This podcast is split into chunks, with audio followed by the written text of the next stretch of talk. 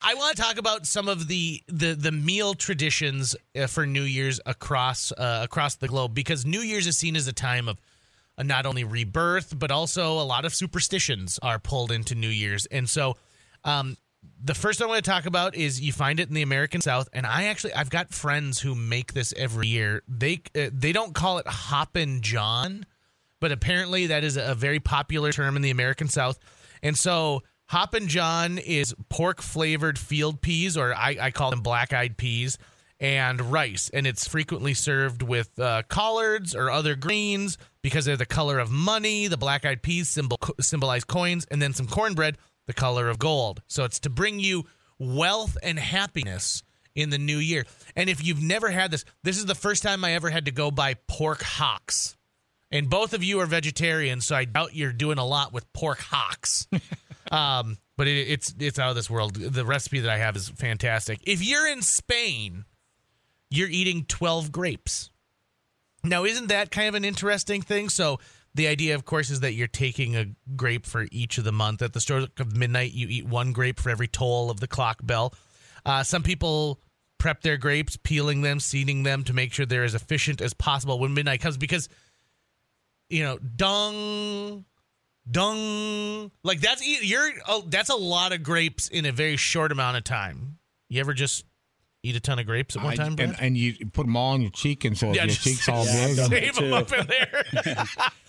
um, I like this one a lot. I I always I'm it, there's something about numbers and people who like the symbol of numbers. I, I'm one of those people, and so the idea of eating 12 grapes at midnight on New Year's, I think, is a pretty Sounds pretty really sweet cool. option. And by the way, if somebody's wondering, like, well, are you going to check in with the Onion calendar? Heck, yes, we're going to check in with the Onion calendar. Either you guys ever hear about that? I'd like to know more. It's Yeah. essentially on New Year's on New Year's Eve, you take an onion and you peel back the layers so Okay. that they form a cup. You put a little bit of salt in the middle of each, and then each represents a different month. And then you put it away, and the next day you see how much water is inside the cup of the onion. And if there's a lot of water, it means we're going to have higher than normal precipitation. If there's no water, lower than normal precipitation. It's pretty. Okay. It's pretty interesting. We we've got a family uh, in the middle of North Dakota who do it every single year. So of course we're going to check up with them and find out how the Onion calendar went, and we'll review 2023 and see how accurate it was too. It has been shockingly accurate in the past. Really? I Yeah. literally thought you meant the Onion, the magazine, the parody magazine. No, no. I mean, So I like, was like, oh, it's it's an old it's an old tradition. It's an old like uh, you know Farmer's Almanac, wi- uh, old wives' tale tradition Wow. where you try an onion calendar to see what the moisture is going to be like for the next year. I want you to say peel the onion again, but as Shrek. Oh, uh, well, it isn't. Is it uh, like ogres have onion? No, no, I can't do it. That was good. No, that was good. I do what I can. Okay, so if you if you go to Mexico, tamales, right? So corn stuffed dough with meat, cheese, and other delicious additions, wrapped in a banana leaf or a corn husk. I see them more most traditionally with corn husks on them, and these are very common throughout the entire year. But specifically, it is huge at the new year. Um, in many families, people group together and they make hundreds of these at a time. Really? And then everyone takes a little bit. It's sort of the way, like when if your church makes lefse, and you've got you know nine people ricing potatoes, and you got five people rolling, and they've got you know everyone with the wooden stick making them. It is a traditional little. It, often, I mean, it's an, an awesome opportunity to gather together to make food, and then you've got something that kind of kicks off the new year. I think it's a really great tradition. They're working Mexico. hard all day and Do then they actually celebrate. do you have a personal tradition, or do you just try one of these different ones, or what do you Uh, do? d- Well, so this year I uh, I'm gonna actually try the the Aust- Austrian and German one. Uh, I'll, I'll get to that in one second. Okay. Uh, usually for us, you know, my my wife doesn't like is it, she eats meat, but she's not a huge meat eater, and so I'm usually still eating leftovers from Christmas by the time New Year's rolls around because I don't want to waste anything. So gob, gob, gob, gob, gob, gob, everything I can. And this year I I easily have two pounds of prime rib that I got to eat. So I will be utilizing my broiler to heat up a piece of prime rib on New Year's. Uh, oliebollen in the Netherlands, okay? So it's fried oil balls, o- oliebollen, and they're sold by street carts and are traditionally consumed on New Year's Eve. Um, at special celebratory fairs. So they have these big, huge mass community gatherings in the Netherlands. Um, it's not something where you just are inside of a bar or at someone's private home. I mean, people are out in the streets celebrating. They're donut like dumplings made by dropping a scoop of dough spiked with currants or raisins into a deep fryer and then dusted with powdered sugar. I can get behind this. Oh, I that I could. That's the right. I, so Ke-. Kevin's eyes are huge. Yeah. He's all about it. That sounds great. Okay, so you're gonna have to forgive me on my pronunci- pronunciation on these. So, marzipan Schwein or Glücksschwein in Austria and Germany. So Schwein. Schwein, right? What do you think Schwein means? I, I I know that that's pig. it's pig, right? Oh, okay. So Austria and their neighbor Germany calls their New Year's Eve Silvesterbe- Silvestrabend or the Eve of Saint Sylvester. And Austrians uh, revel in drinking a red wine punch with cinnamon spices, eating suckling pig for dinner, and then you decorate the table with little pigs made out of marzipan. So little marzipan pigs, along with a roast suckle. Now I've never made an actual full pig before, but I can get my hands on some ham. Oh yeah. Yeah, yeah. I feel like that's a pretty easy one for me. But doesn't that sound cute? Like It does. to have all these little, like all these little pig decorations. Yeah, I can get behind that. Japan's got soba noodles. Uh, king cake is popular. Of course, I think in the United States we see king cake to be more popular uh, during the Mardi Gras festival. We have a king cake for KFGO every single year. I feel like Don Haney has won it several times, and you so have? he will. do you guys get the actual one where you, you're eating it and you find the little king inside or whatever? yeah, whatever? little Ti- little tiny plastic that's baby. right. yeah, a plastic baby. That's what it is. And then you get to put the crown on the paper crown. Yeah, on. and then that person is king uh, king for the year. so, Yeah. um, the one that I did not get behind, Cot- Cotticino con lenticchili in Italy.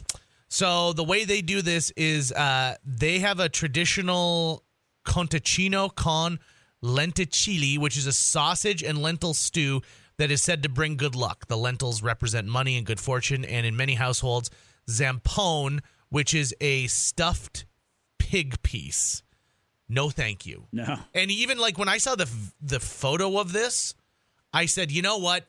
No thanks. That one that one just maybe goes a little too far for me.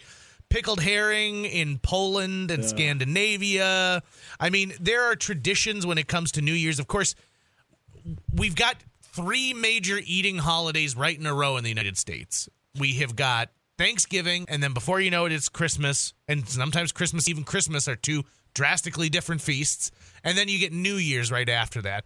And then we all decide we're going to go on a diet. Yep. Yeah. And so it kind of makes sense to me for this. But if you had to guess what your favorite appetizer of all time, anything, doesn't even have to be something that you make at home. What is your favorite appetizer? Minnesota sushi. yeah. Okay, I love that. a little bit of ham or sausage, some cream cheese, and a pickle in the Correct. middle. Right? Exactly. Yeah, it is some good stuff. Oh my God, you're putting me on the spot. I um I don't know. Mozzarella sticks. I, love mozzarella Oh, sticks. yeah. Yeah. Yeah.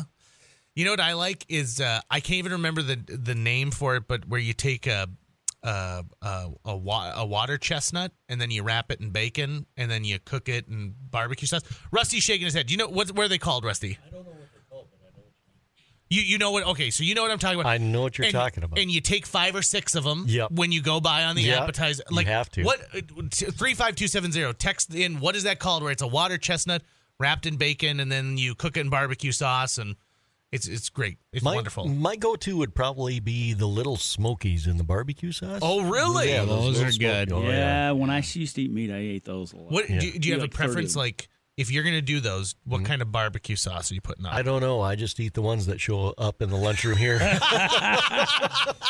that was my uh, that was my addition to the big dinner that my sister does every year. Is Oh, I- really? I was like, you have me over for Christmas. I'm gonna bring meatballs and little smokies in a crock pot Yeah. with barbecue sauce. Perfect. I tried a new sugar free barbecue sauce that uh-huh. was out of this world. Cool. Really? It was it, I and I thought like ugh because usually sugar free stuff loses the flavor. Yeah, little- it made up for it in tanginess. Really good stuff.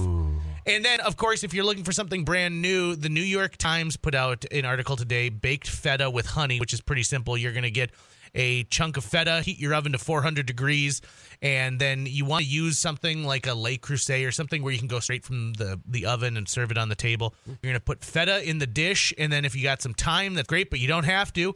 And then cover it with some olive oil. You're going to bake until the cheese is soft and springy, but it doesn't melt because it's feta. You don't want to melt the feta. About eight minutes.